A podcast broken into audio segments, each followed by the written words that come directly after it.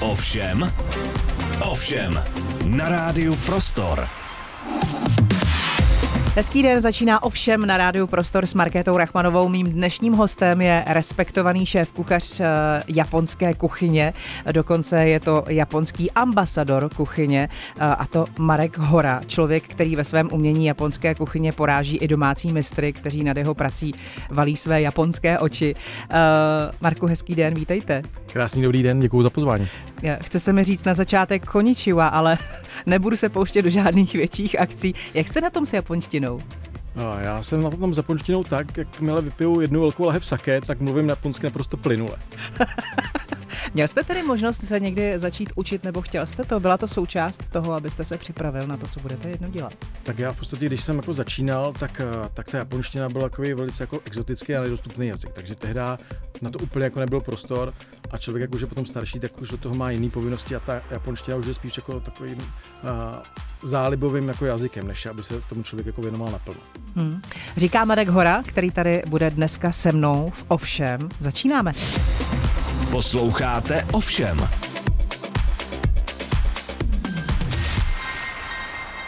Marek Hora, čestný ambasador japonské kuchyně, je mým dnešním hostem tady v Ovšem.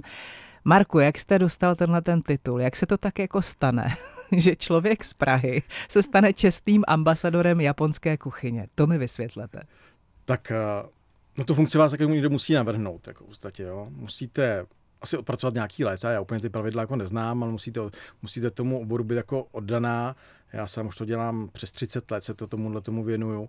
A pak jednou vám přijde e-mail, že vás jako nominujou mm-hmm. a mhm. že teda eh, to není jenom o nominaci, že to musí ještě v Japonsku schválit na tom ministerstvu a pak jako čekáte, jestli to schválej nebo neschválej.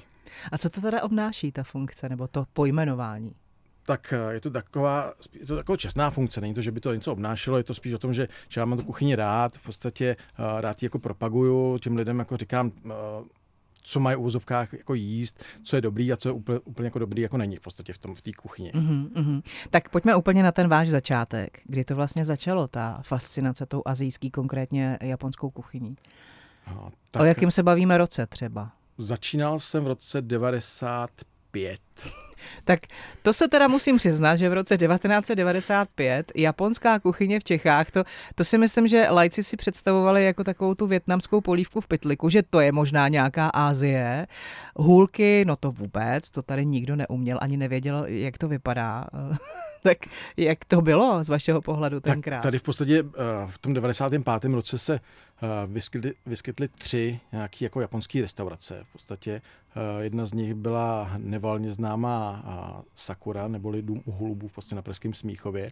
ano, ta si sebou nese svoji vlastní historii. Ta si to nese vlastní historii a pak vlastně ještě jedna restaurace v Měchynicích, tuším, že a, a, a pak vlastně měla paní Daria Kawasumi v Navrátilově ulici měla restauraci Miyabi, kam mi kolega který tam šel pracovat, zavolal, jestli bych si tu japonskou kuchyni nechtěl zkusit. A vy jste byl čerstvý po vyučení? Já jsem byl čerstvý po vyučení, měl jsem za sebou nějaký půl rok eh, v klasické stejkárně, kde jsem mm-hmm. dělal eh, bifteky, konkárne a takovýhle. Jsem takovýhle. se chtěla zeptat, jestli jste šel jako cestou koprovky svíčkový a skončil jste u suši, nebo jak ne, to vlastně ne, bylo? koprovka ani svíčková, to mě jako někdy jako moc, ne, že by mi to jako nebavilo, ale úplně to nebylo to, co by mi jako úplně jako hmm, naplňovalo. Chápu. No, no, já svíčkovou uvařím, ale, ale že bych jako na tím úplně jako, plás, jako plesalo moje srdce, to úplně jako neplesalo. A když jste se tedy ocitnul poprvé v té japonské restauraci, tak jaký to bylo?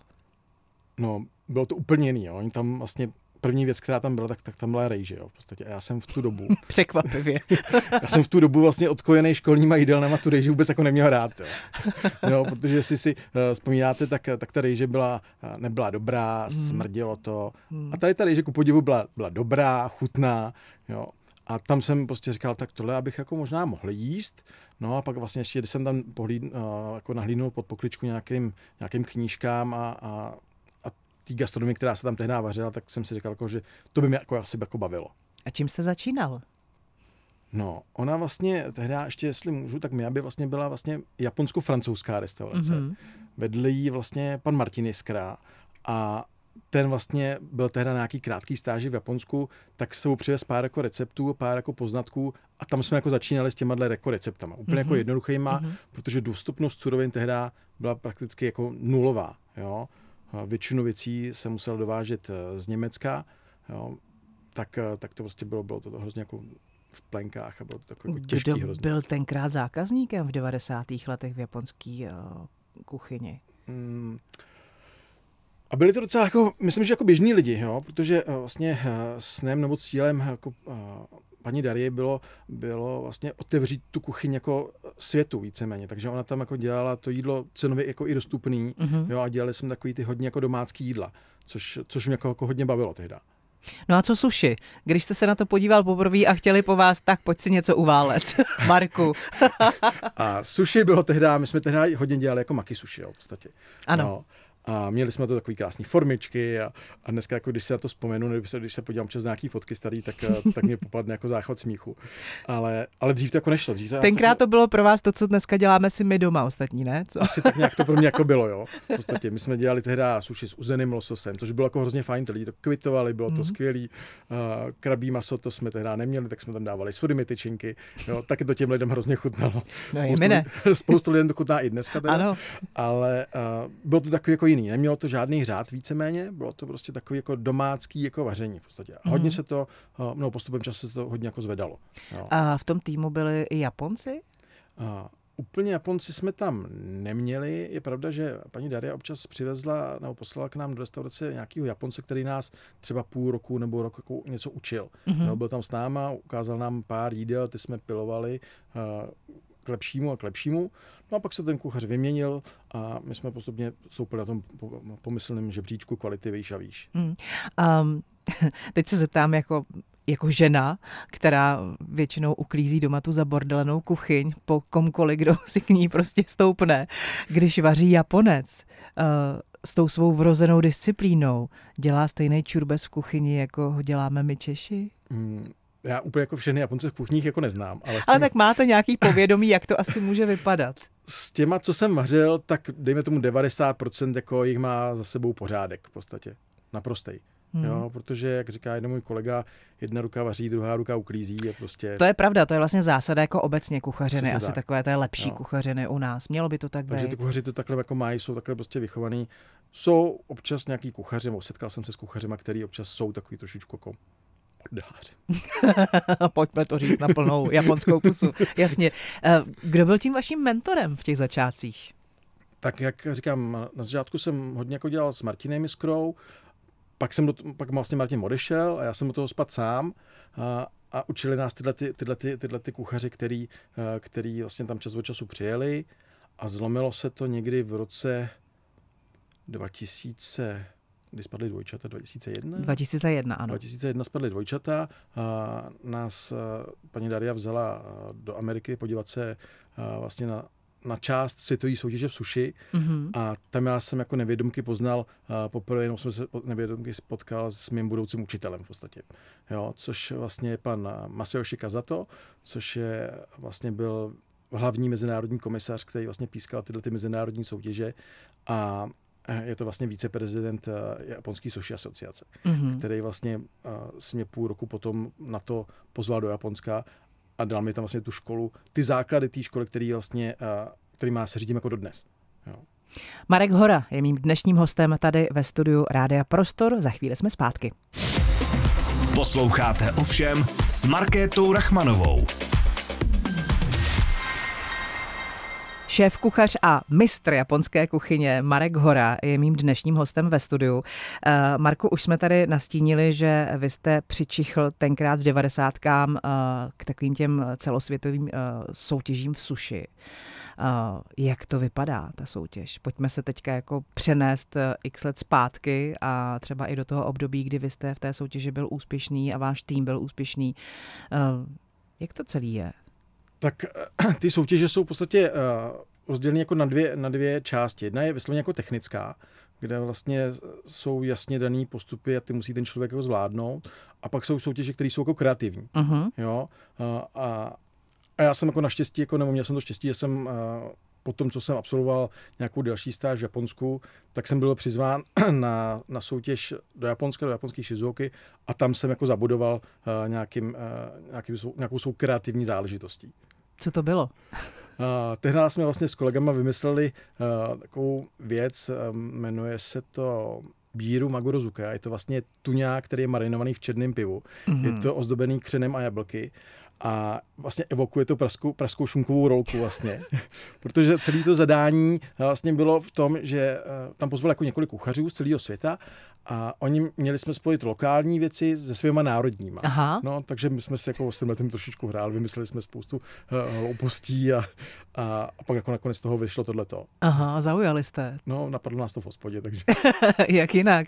Uh, jsou přísný a jsou přísný na hygienu, na, na zpracování, v podstatě prakticky na všechno.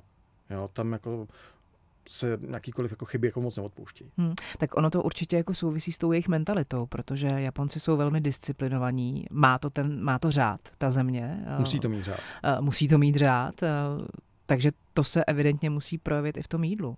Jo, oni, říkám, oni kdyby nebyli, kdyby nebyli jako, neměli řád, tak se tam zaprvé třeba ušlapou, jo, hmm. prostě a byl by tam hrozný chaos, jo, to není jako, že v úzovkách tady to máme takové, jakoby, že uh, co chce, když to takhle řeknu, hmm. každý si dělá, co chce, ale tam prostě uh, to musí mít řád a musí to mít prostě disciplínu, jo, prostě, ale jinak to tam jako nefunguje. Myslíte, že se to od nich někdy můžeme naučit? Já si myslím, že když budeme chtít, tak se to naučíme, ale obávám se, že tato disciplína nám jako zůstane zapovězena. Uh, možná, že by pomohlo, kdyby mm, každý z nás měl tu příležitost se do té země podívat, což samozřejmě je nereálné, ale uh, moje vlastní zkušenost je taková, že když se do té země podíváte, tak opravdu pochopíte a je vám spousta věcí jasných uh, hned od první chvíle, že to tak prostě musí fungovat, uh, že ta disciplína tam je z nějakého důvodu. Přesně tak. Ty Japonci, kdyby neměli, neby, nebyli, nebyli jako disciplinovaní, tak, tak prostě by tam panoval chaos a, a ty lidi by prostě nevěděli, co mají jako dělat. Jo. Co vás na té zemi nejvíc fascinuje? Hmm, tam je to, je to úslužnost, je to prostě čistota. Jo. Tam prostě je, je všude čisto. Tam prostě vidíte na ulicích čistý ulice, nákladák odjíždí ze stavby a on je polírovaný, jak kdyby odjížděl z výrobní linky. Jako jo. Čistý, čistý ulice, ale přitom tam nemají koše. Jo, nemají tam koše. Oni si paradoxně dávají všechny odpadky v vozovkách k sobě jako do, uh, do kapsy nebo do sáčku a no. vyhazují jako je doma. Nosí si to sebou, přesně tak. To, to mě vlastně fascinovalo, kdy uh, si člověk uh, to, co si přinesl do toho města, tak si z něj taky musel odnést, protože, protože koše tam nejsou. Víceméně ono, když nebydlíte na hotelu, tak prostě si to hmm. musíte odnést sebou domů. Hmm. Jako. Ta úslužnost uh, Není to někdy až jako nepříjemný pro Evropana? Když, no, když ten Evropan jako je, není na to zvyklý, tak, mu to, tak ho to může trošku jako vykolejit. Ale, ale v podstatě já si myslím, že ty lidi by se, se měli chovat takhle mezi sebou vzájemně. Jako. To nemusí být jen v Japonsku. To určitě. Uh, byla nějaká situace, která vás fakt jako vykolejila? Hmm, to si nespomínám, že bych se Překvapila, byl úplně, že by třeba... byl úplně jako v nějakých úzkých, že, jako, že bych byl, to se asi nestalo. že byste opravdu jako třeba, mě třeba překvapilo to, že já když jsem nedávno v Japonsku byla, mm, tak jsem tam jela s tím, že jedu vlastně do super hypermoderní země, kde všechno funguje pomalu už přes oční sítnici a přes QR kódy a Ono to tak úplně není, protože když přistanete na té Hanedě v Tokiu, tak první, co je, tak si musíte jít eh, vyřídit railpasy, kdy dostanete v podstatě papírovou jízdenku. A já jsem pořád čekala, kdy mi tu papírovou jízdenku někdo vymění za ten QR kód v mobilu nebo za nějakou aplikaci. A ono se to nestalo. A to jsou třeba věci, které mě jako běžného turistu překvapily. Je pravda, že spoustu, spoustu Japonců nebo spoustu věcí v Japonsku jede ještě jako po, po staru. Na papírech eh, v podstatě eh, a bez jakýkoliv jako aplikace. Jo. Hmm. A na vesnici tam je to podle mě ještě jako, ne že horší, tam je to ještě jako víc přirozenější. Jo. Ty lidi tam jako nepotřebují žít s nějakou technikou. Jsou lidi podle mě, kteří tam nemají ani televizi v dnešní době. Jo. Ne, že by jako si ji nemohli koupit, ale že ji asi jako nepotřebují. Hmm. Říká Marek Hora, který je mým dnešním hostem ve studiu Rádia Prostor. Za chvíli jsme zpátky. Posloucháte ovšem s Markétou Rachmanovou. Posloucháte Rádio Prostor, mým dnešním hostem je šéf kuchař a odborník na japonskou kuchyni Marek Hora. Je japonská kuchyně těžká na tu přípravu? Je to velice těžká kuchyně. Je to velice těžká kuchyně. Člověk, já vždycky říkám kuchařům, kteří jako přišli k nám do restaurace, nebo s kterými jsem měl možnost vařit, Říkám, tuhle kuchyni chlapci za dva roky nepochopíte, na to, že abyste si ji naučili vařit. Jo. A proč? Ono jako dělat, uh, uválet suši v vozovkách, to zvládne člověk po čtyřhodinovém kurzu. Jo? Ale nakrájet ty ryby tak, aby byly správně u, o, nakrájený, aby to na tom talíři nějakým způsobem vypadalo, aby to mělo nějakou harmonii, tak to člověk jako nepochopí za, za x let. Jako. Tomu se člověk jako v musí čem, je, pracovat. v čem je to gro vlastně toho, to umění? Tak oni musíte mít nějaký cit pro to vaření. Oni prostě hodně Japonci, jak jsou, jak, jak jsou buddhisti, tak, tak v podstatě hodně jako žijou s, tím, uh, s tou zemí víceméně a, hmm. a hodně se to odráží v tom, uh, v tom jídle. Hmm. Hmm. Uh, mě tam fascinovaly ty dezerty to, že vlastně jako japonský dezerty, to jsem v životě na světě neviděla. To, to je prostě jeden jako druhý, to, to oči přecházely. To musí být neskutečná piplačka. Je to neskutečná piplačka a, a vlastně když vlastně jejich jako národní, oni Japonci úplně jako dezerty jako my, kdyby měli cake uh, s nějakým malinovým nebo tohleto, to sice se tam prodává, ale že by to byly nějaký mm, vyhledávači těchto těch dezertů, mm. to nejsou. Hodně, hodně jedí wagashi, což jsou vlastně takové japonský cukrátka, který se, eh, který se dávají eh, k čaji, vlastně k zelenému místo, místo cukru. A já když jsem byl jednou na kurzu u jednoho mistra cukráře, tak on nám vlastně vysvětloval, jak to celé jako funguje. Já říkám, proč ty cukrátka jsou po každý jiný? A on říká, podívej se, my tady máme nějaký čtyřiroční období. My, teda vlastně vy, Evropani. Ale my, Japonci, uh, rozeznáváme vlastně nějakých 72 ročních období. To znamená, že každých pět dní v tom Japonsku někde kvete nějaká nová kitka. A my tou kitkou jsme inspirovaní a děláme třeba uh, to wagashi, to cukrátko po vzoru té kitky. Mm-hmm. Podstatě, aby ten člověk mm-hmm. vlastně i v tom Japonsku vnímal to okolí kolem sebe a říká si, hele, teď už vlastně máme, máme sakury, jo, a za chvilku už zase máme broskve, jo, a jak ten život tam je tí hrozně jako rychle, protože asi víte sama, tam to hrozně rychle všechno utíká, hmm. tak, eh, tak ty lidi jako nemají často vnímat. A vnímají to skrz to jídlo třeba. Hmm. Což se mi jako hrozně líbilo. Možná je to i nějaká obrana proti stereotypu. Určitě jo, protože každých pět dní tady v cukrárně nějaký jiný dezert jako nenajdete. Hodně mě tam fascinovaly jahody, protože jahody to já pokládám jako nějaký jejich národní ovoce. Oni si na tom hodně ujíždějí, abych to tak řekla co ty jahody? Kde se to tam vzalo? Já vůbec, eh, nebo ne, že nevím. Vím, hodně ovoce Japonci jako dováží. Oni jako mají poměrně jako málo prostoru na to, aby mohli kromě rýže cokoliv jako vypěstovat, tak hodně to jako dováží. A když už to dovezou, tak to má prostě extra chuť. Jo. Já no. jsem o sobě nejedl lepší jahody, kromě našich lesních, než v Japonsku. Přesně tak. Jo. A oni mají ještě vyšlechtěný, že nejsou červený, ale že jsou třeba bílí. Jo, bílé jahody a říkám, ta chuť těch jahod je prostě, říkám, takhle ty jahody chutnaly kdysi dávno i u nás jo, když to jako nebylo chemicky nějakým způsobem ošetření. A tam to, tam to prostě roste jedna jahoda, jeden, jedna jako druhá, to za prvý.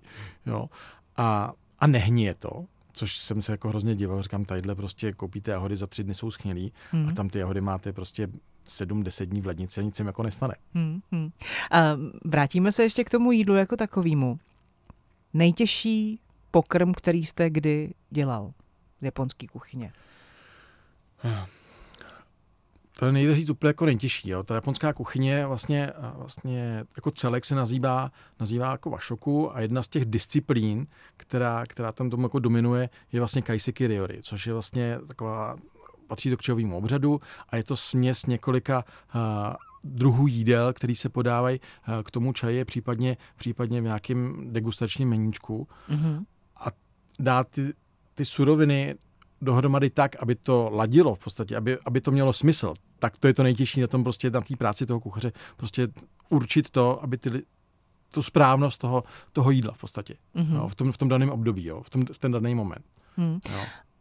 A evidentně s tím souvisí taky servis, protože tím si myslím, že jsou zase Japonci pověstní. Ten servis to nevypadá jako u nás, tam si s tím zase vyhrajou. Tam zaprvé jsou jak říká další můj kolega, jsou plně hospitality, jo, tam prostě cokoliv vám jako upadne, na co si tady hrajou v úzovkách jako myšlenský restaurace, že když vám upadne obrousek, že vám ho přinesou, aby dostali hvězdičku, tak, tak ne, tak Japonec to přinese proto, aby jste neměl ten špinavý ubrousek, abyste měl prostě ten, hmm. ten, ten čistý v podstatě. Hmm. Jo? Tam prostě oni jsou prostě hrozně uslužní v tomhle. Hmm. A mě překvapilo, že i v tom nejzapadlejším a nejobyčejnějším bistru to jídlo opravdu vypadá jako přesně v evropský myšelinský restauraci to je nějaká automatická norma, že by si přesně nedovolili vlastně z té normy sejít z cesty? To se podle mě vychází z té jejich filozofie. Oni si nedoka- ne- nedovolí dát druhýmu člověku něco, co by sami jako nejedli. Mm. Jo, takže oni to vlastně dělají jakoby, že pro sebe a dávají to tomu druhému. Jo, protože proč bychom toho druhého měli v úzovkách odbývat, když mu můžeme jako posloužit a dát mu to nejlepší, co jako máme. Mm. A co takový to servisování podle nálady? To je, to je hodně těžký jako na, navnímat. Jo? Ne, že by ten kuchař jako přišel do práce a měl špatnou jako náladu. Jo? tak dneska to dám všechno na černý talíř. tak všechno jako na černý talíře, to jsem tam ještě jako neviděl, ale uh, když ty kuchaři si s tím nádobím jako dokážou hrát, tak je to prostě pastva pro oči. Jo. To prostě si to dáte na, na žlutý talíř uh, nebo na zelený, nebo nejbože jako na skleněný, tak to fakt jako člověk jako musí přemýšlet a já když jsem se jako ptal proč, on říkal, tak se pojď podívat. Ten kuchař mě vzal, vyšli jsme ven a říká, hele, podívej se, tady kvetou takový kitky, takový kitky a máme krásný slunečný den, tak tam prostě naservírujeme tyhle ty věci. Šel do skladu a vytáhl prostě sedm nádobí, na kterým celý den jako servíroval. Hmm. Hmm. To je fascinující a to jsem opravdu jako u nás teda nikde neviděla. Možná, že nějaký letní pokusy tady byly, ale uh, k japonské dokonalosti to asi nedotáhneme. No a když už je hezky naservírováno, tak se sedne k tomu stolu. Uh, jak to mají Japonci s tím uh, užíváním si jídla? Jo, oni jsou schopní 10-15 minut prostě přemýšlet nad tím, co jim ten kuchař s tím jídlem chtěl říct. Jo. A prostě to, že my si tady to jídlo fotíme, to jako je moc hezký, jo. Ale ty Japonci prostě na tím přemýšlejí, sedějí na tím a teď říkají, ty to je fakt jako krásný. Ale málo kdo z nich jako vytáhne ten foťák a fotí si to, jo. To je pravda. No. Jo. Hmm. Ale my prostě si vyfotíme eh, každý hranolky, který prostě máme na talíři. ale ty Japonci ne, prostě. Neříkám, že něko nikdo, ale ty Japonci prostě to vnímají a, a navnímají to jako do sebe. Nenavnímají to do toho foťáku, ale vnímají to do sebe a prostě jim to dělá hroznou radost, když, když to jídlo jako je pěkný a, a dokážou si ho užít. Tak ho vlastně náležitě jako ocenějí. Za prvé jako finančně, ale za druhý vlastně i to, že tomu kuchaři jako několikrát poděkují za ten, za ten servis nebo celý ty jako restauraci, jo? že prostě jsou jako hmm. vděční, že to jídlo vlastně jako mohli jíst. Jo? Hmm je tam taková ta úcta k tomu jídlu, k té surovině a vlastně přesně i k těm rukou přesně toho tak. šéf kuchaře. To mají, to mají ty Japonci, prostě je to úcta člověka k člověku a k celý, tý, k celý tomu uh, celku, co tam jako uh, ty lidi jako s tím udělají, jak to vytvořejí, uh, jak to prostě naservírujou, i ten servis, jak jim to odnese, jak jim to člověk podá, jo, tak to je prostě jedno s druhým to souvisí. Hmm. No a teď jedno téma, aby jsme si teda jo udělali hlad a to je Wagyu. Proč u nás nemáme takový krávy, který prostě vyprodukují tak skvělý maso? Proč to jde jenom v té zemi vycházejícího slunce? A já si myslím, že už tady nějaký pokusy o tom uh, vyprodukovat takový krávy, respektive bejky. Uh, který, respektive bejky, ano, abychom který, byli přesní. Který jako by to jako dokázali udělat a vyprodukovat tak krásný maso, tak tady máme, ale to maso úplně zase tak jako dobrý není. Neříkám, že je špatný, to v žádném případě, protože uh, většina těch chovatelů uh, si kupuje ty uh, ty embrya prostě v tom Japonsku a, mm-hmm. a, a vychovává to tady. Ale tam to podle mě má jako jiný, jiný podnebí, má to prostě je to jiný či. Já bych řekl, že, ten, že ty Japonci tomu dávají ještě či, který my tomu prostě jako nedáme. Nejsme prostě schopní tomu dát tu oddanost tomu v tomu produktu, který tomu dají ty Japonci. Hmm. Jo. Vy jste byl třeba osobně někdy na farmě, kde se tohle přesně pěstuje, chová? Byli jsme se kdysi dávno podívat uh, v JZD, já tomu říkám Japonské zemědělské družstvo. a uh, tam mě jako měli uh, zhruba 200 kusů těchto těch bejků a tam nám ukazoval, jak to celý probíhá, že jo? a to nejsou žádný jako extra, jako já bych řekl, že tady ve Slušovicích to možná bude stejný, jako jo? Mm-hmm. oni jsou prostě zavřený uh, v nějakém, nějakém chlívku v vozovkách, je to pravda, že to je všechno z nerezu, že to je všechno čistý, mm-hmm. jo? že tam jako prakticky ani nebyl žádný smrad nikde, jo. Měli i výběh jako na louku, že jo, a teď jako my jsme se ještě ptali těch, eh, těch lidí tam, jako říkám, a kdy jako je masírujete? A kdy pouštíte tu hudbu, ne, do uší ještě. a, a on mi říká, Marek, nás je tady na farmě 8 a těch bejků je tady 200, kdy si myslíš, že bychom to asi jako masírovali. To už se jako dneska jako nedělá v podstatě, jo. Říká, jo, malý farmář, když má dva, tři kusy, tak jako se s nimi ještě jako pohraje. Ale my, aby jsme tady masírovali 200 bejků a za rohem je dalších 200 telat, tak na to my opravdu jako nemáme čas. Jo. To maso už je prostě tak vychovaný, jo. Oni prostě přesně vědí, jako, jakým postupem je mají vypouštět, nemají je vypouštět, kolik mají dávat prostoru, protože když jim potom dáte hodně prostoru, tak to maso je vyběhaný, vysvalovatý a to nepotřebujete. Vy Hmm. prostě potřebujete, aby to maso bylo tučný. Hmm. Jo? A on říká, geneticky už to prostě takhle je daný a když to nepokazíte, tak to bude fungovat furt. Hmm. Um, vy jste vlastnil, byl jste spolumajitelem japonské restaurace v Praze, eh, kde přesně se Wagyu podávalo samozřejmě taky. Jak se ta surovina dostala sem k nám do Čech tak, aby i tady si zachovala tu svou kvalitu? Mm, ono to bylo poměrně vlastně nedávno, je to nějakých 7-8 let, co vlastně nějaký mezinárodní restrikce, možná japonské restrikce, dospěly k tomu, že to Wagyu můžou vyvážet z Japonska Mhm. men, protože předtím to byly různé kombinace Wagyu s nějakým Angusem, vozilo se to sem eh, z Austrálie, z Ameriky. To maso bylo skvělý, ale nebylo tak dobrý jako tohleto japonský. A až vlastně před nějakýma těma osmi, možná devíti rokama, už si přes- přesně jako nepamatuju ten rok, tak vlastně povolili vývoz tohohle masa ven a samozřejmě se objevili na trhu nějaký hráči, kteří to vlastně začali vozit z toho Japonska sem a, a dneska to po nějaký době zrání, kdy to v Japonsku zraje třeba měsíc, dva, tak to sem přivezou letecky a, a Mhm. ta kvalita je prostě úplně stejná jako v tom Japonsku. Hmm. Je to pravda něco dražší, ale Eh, To chci přesně říct, že člověk si samozřejmě musí připravit na to, že musí sáhnout hlouběji do kapsy než pro vepřovou krkovičku někde z eh, přeštíckého prasátka. Ehm, Když si to budu chtít koupit přes eh, online e-shop, tak můžu tomu důvěřovat? mm, no, já třeba tady konkrétně v Praze bych asi navštívil nějakou prodejnu, která to tady jako prodává, Hmm. ale kupovat si přes online uh, Jsou takový takový prodejci, kteří to online nabízí. Asi jako jo, já neříkám, já jsem to nikdy jako neskoušel, mm-hmm. takže nemůžu říkat, jestli to je špatně nebo není. Mm. Tam to musí dodržet nějaký chladící řetězec, aby to maso prostě neutrpělo někde jako s nějakou přepravní společností, která vám to poveze, eh, dejme tomu den, dva. Asi bych to jako zkusil, ale, ale radši bych to viděl v té prodejně, aby mi to ten řezník tam uříznul a, a dá- dá si to tam u něj. Jako. Hmm. Říká Marek Hora, který je mým dnešním hostem tady ve studiu Rádia Prostor.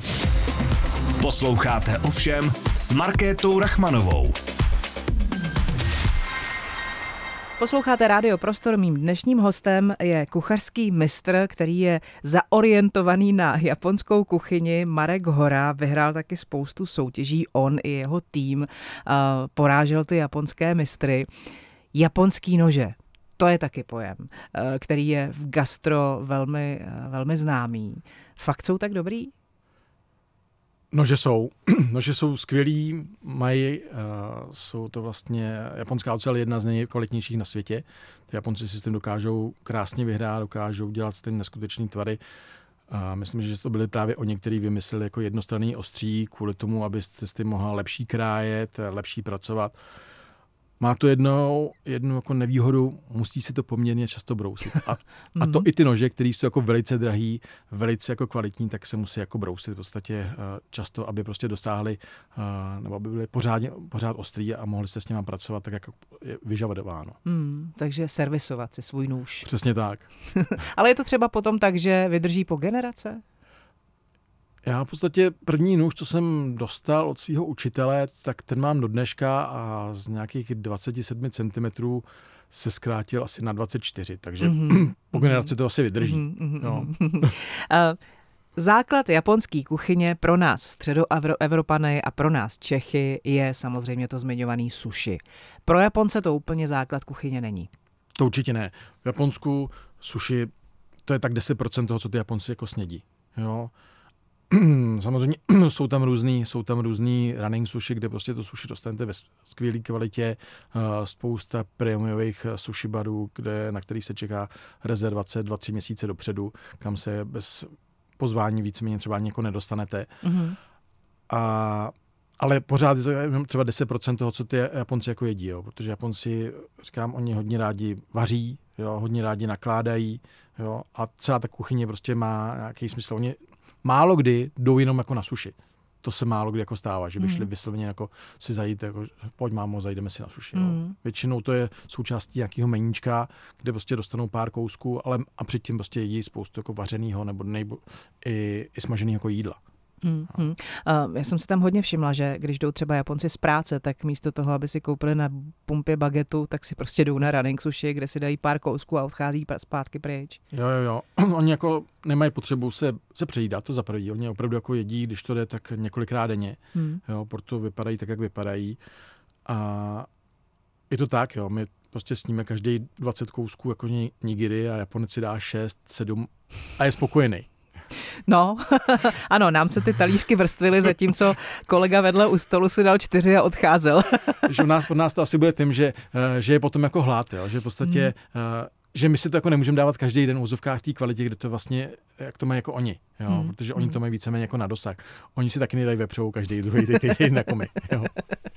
Um, ta pospolitost gastronomická uh, vlastně v té kuchyni, je to v Japonsku tak, že uh, za tím sporákem stojí spíš ten muž, nebo žena, nebo kdy se tam dostávají třeba děti, jako máte i tohle vypozorovaný? Pro hmm. koho ta kuchyně tam primárně je? Ve většině případů vaří, vaří chlapy. Jo, stejně jako, asi jako všude na světě. Jsou, jsou samozřejmě i, i ženský v kuchyni, ale chlapy vaří jako ve většině případů. Hmm. Jo. Když je to samozřejmě rodinná restaurace, tak se tam otají všichni, jo, ale v těch jako větších restauracích eh, je to tak, že vaří, vaří většinou jako chlapy. Hmm. Že těch holek je tam opravdu, já nevím, pár procent, 5% maximálně si myslím, že jich tam jako víc jako nebejvalo. No. no a kdybyste měl doporučit eh, tomu, kdo se třeba do Japonska chystá za nějakým jako gastrovýletem, nějaký takový ty typický jejich mezinárodní jídla, když pomineme přesně sushi, ale klidně samozřejmě, ať si každý na pravý japonský running sushi zajde, protože i to je zážitek a vypadá to tam trošku jinak než u nás. a dostanete tam na tom talířku opravdu něco, co tady byste dostali za desetinásobek ceny, eh, tak na co tam byste pozval, na co byste upozornil? To taky záleží v jakém městě. Jo, protože každý Pojďme třeba do Osaky, protože Osaka je takovou jako gastromekou, platí to? Je to taková jako gastromeka, ale... Po uliční kuchyně tam Přesně hodně tak, je tam hodně jako street food, jo, hmm. tak tam se přesně tyhle, ty, tyhle ty smažené věci, tyhle ty takojaky, ty, takový ty kuličky, ty kuličky. plněny tím, hmm. tou, tou chobotnicí, anebo takový ty jejich vyhlášený okonomiaky, tak to tam máte na každém rohu a je to tam prostě, je to prostě hrozně dobrý. Jako. Jo, no. stojí to za to určitě. Hmm. je to jako hrozně dobrý, ale já osobně jako mám nejradši Kyoto, kde vlastně ta kuchyně uh, je všeobecně jako na nejvyšší jako možný tam zase neumějí suši, ale je to tam jako na nejvyšší možný, možný jako uh, úrovni, kde vlastně to jídlo je, je skvělý. Chuťově to je vždycky nejlepší zážitek a, a já prakticky jako nikdy, když uh, jedu do Japonska, tak nevynechám jako Kyoto, abych se tam jako aspoň v jedné nebo ve dvou restauracích jako najedl. Hmm. A co no. se tam tak pije v tom Japonsku? Všimla jsem se, že tam je hodně pouličních automatů, kde si přesně můžete dát od zeleného mača čaje až po nějaký jako sladký limonády. Přesně tak. Těch automatů nejen na čaj je v Japonsku všude mrak. jo, ku podivu bych řekl, jedno promile z nich jako rozbitý, což by u nás jako asi nefungovalo. Jo, jsou, jsou krásně jako doplňovaný, mně se hrozně líbí na těch, těch automatech, že eh, v létě tam ty nápoje najdete studený a když začíná být zima, tak se to postupně obrací a hmm. nějaký nápoje jsou teplý a v zimě prostě 90% toho automatu prostě v te, s teplejma věcma, jo, hmm. což jako je fajn. Jo speciálně po ránu, když, nedej bože, jdete z nějakého baru a potřebujete něco teplého, teplého jako do břicha, a jinak Japonci všeobecně pijou hodně čaj, zelený, ale taky pijou pivo. Hodně pijou samozřejmě sake, což, což je nápoj, který i u nás začíná díky pár lidem získávat na velký oblibě. Mm-hmm. Jo. Je to nápoj, který je hodně jako nedoceněný. Jsem se dřív vozilo sake, který bylo takový jako hodně levný a, a nikdo o tom jako moc nevěděl, ale říkám, ta osvěta je tady čím dál tím jako lepší a ty lidi to začínají objevovat, jako stejně jako víno v podstatě. Hmm, hmm, hmm. Um, co vás obecně na tom Japonsku prostě baví? Kolikrát tam jezdíte a těšíte se tam vždycky? Já jsem vždycky jako trošku jako nadržený, když to toho Japonska mám jet. Já tam chvilku jako nejsem, tak ze mnou začínají šít jako všichni čerti. Uh, já se snažím aspoň jednou ročně se tam jako podívat. Jo, nejlépe jako na podzim, protože pro mě ten podzim je tam takový, že je to hodně už jako uklidňující. Těch turistů tam je mnohem méně než, než třeba v období, období Sakur, kdy, kdy prostě je tam hlava na hlavě a prakticky, když nemáte lístek do vlaku, tak si tam nesednete. A ani vlastně jako nemůžete, protože v, v Shinkanzenu se musí jenom sedět, tam jako není, mm. nejsou místa na stání. Takže aspoň jako jednou ročně. Jo, se tam snažím, snažím podívat, eh, když to jako situace dovolí. Jo. Hmm. Nakousli jsme ty vlaky. Ta strava v tom vlaku, kterou si vlastně můžete do vlaku koupit, to taky vypadá úplně úžasně. Na to, jak je to jednoduchý, tak je to, tak je to vlastně až jako geniální v tom, že si tam vlastně dáte ráno teplý jídlo. A já jsem se vlastně loni teprve poprvé setkal s tím, že jsou tam vlastně krabičky, které, když zatáhnete takový speciální provázek, tak se vám ty krabičky sami ohřejou. Fakt? Normálně máte regulérně teplý jídlo. Z té krabičky se začne kouřit a, a v podstatě tam je nějaká kapsle pod tím a ta vlastně to jídlo ohřeje a máte prostě krásně teplý jídlo, který můžete To je skvělý. Je. No, už aby to bylo tady, ale ono. No, to se nejsem úplně, úplně mm. jistý, ale... Já si myslím, že k tomu Kežby. člověk potřebuje tu japonskou kulisu kolem, že jo? Přesně tak, přesně tak. No, já si nejsem úplně jistý, jestli bychom jako do Říčan potřebovali mít takové, takové když jdeme vlakem, mít takový, takový jako servis. Jo. Si myslím, že nám stačí ta bageta nebo ten, to je pravda, ten no. hambáč nějaký. Hmm. A, a, a je to tak, že se vždycky z té návštěvy přivezete nějaký nový recept? Přivezu si vždycky spoustu jako nápadů, které mm-hmm. jako mhm. jsou realizovatelné, protože ty japonský kuchaři jsou, jsou hrozně jako kreativní a na tím jídlem jako přemýšlejí, jo? že prostě to vždycky má hlavu a patu a člověk jako když potom nad, čím, nad tím jako začne přemýšlet, tak se říká, proč jako to nenapadlo mě, teď je to vlastně tak úplně až trapně jako jednoduchý, jo. A oni to na ten talíř posadí a říkají, úplně takhle, takhle to máš. A já říkám, ty teď to máme taky, proč jako nás to jako nenapadlo. Jo? Oni prostě jsou, jsou prostě dál a jsou prostě úplně jako někde jinde s tím tím. Jak se dá obstát s japonskou kuchyní v Čechách? No, když ji chcete dělat na té nejvyšší možné úrovni, tak je to, tak je to hodně, hodně jako těžký. Je to mm-hmm. těžký, protože ty lidi, uh, ta kuchyně, když ji chcete dělat dobře, potřebujete mít ty, ty nejlepší suroviny, které na tom trhu jsou. A ty suroviny jsou extrémně jako drahý jo, protože uh, ten import z toho Japonska stojí spoustu peněz a všechny elementy kolem prostě tu cenu hrozně jako navyšují. Jo. Hmm. Takže když to chcete dělat jako hodně dobrý, tak to stojí hodně peněz a hodně úsilí to prostě jako ty lidi přesvědčit, uh, aby si to jídlo jako u vás koupili. Hmm. A teďka, když odhlídneme od té japonské kuchyně a budeme se věnovat jenom tomu gastronomickému podnikání v Čechách, jak moc je to těžký v dnešní době? No, já si myslím, že nám tenhle ten rok jako všem jako trošku zavaří. Jo. Prostě zvedlo se nějaký DPH na, na, na potraviny, na, na nápoje, že jo, tak eh, ty lidi to budou mít jako těžký v té gastronomii. Jo. Hmm. Samozřejmě ten, kdo ví, jak to má dělat, tak, eh, tak má trošku náskok, ale ty, co začínají, tak eh, to budou mít hodně těžký letos. Hmm. Je před vámi nějaká osobní challenge gastronomická? Podnikatelská? Jo, Máte něco v hlavě? Mám, mám v plánu takový dva, možná tři projekty, který bych jako rád začal, aspoň jeden z nich jako letos realizovat, aby, protože aby jsme se asi trošku někam šoupli. Mm-hmm. Jo. A souvisí to pořád s tím Japonskem? Tak já nic jiného neumím. Já vlastně dělám přes 30 let, dělám jenom japonskou gastronomii, tak, tak v podstatě to bude jenom Japonsko v podstatě. Jo, já už se z toho asi nevyhrabu. to je dobře, ale že tady máme i takovýhle specialisty a zapálence. Pár jich tady máme, jako, pár jako jich tady jako je. Byť jsme ve střední Evropě. Tak Marko, já moc děkuji, že jste si udělal čas, že jste dorazil a přeju vám hodně štěstí na té vaší japonské cestě gastronomii. Moc krát děkuji za pozvání. Těším. Markéta Rachmanová se loučí, přejeme vám hezký den. Dnešní rozhovor si můžete poslechnout v repríze po 15. hodině a jako vždy taky na www.radioprostor.cz a na všech podcastových platformách. Hezký den. Posloucháte ovšem s Markétou Rachmanovou.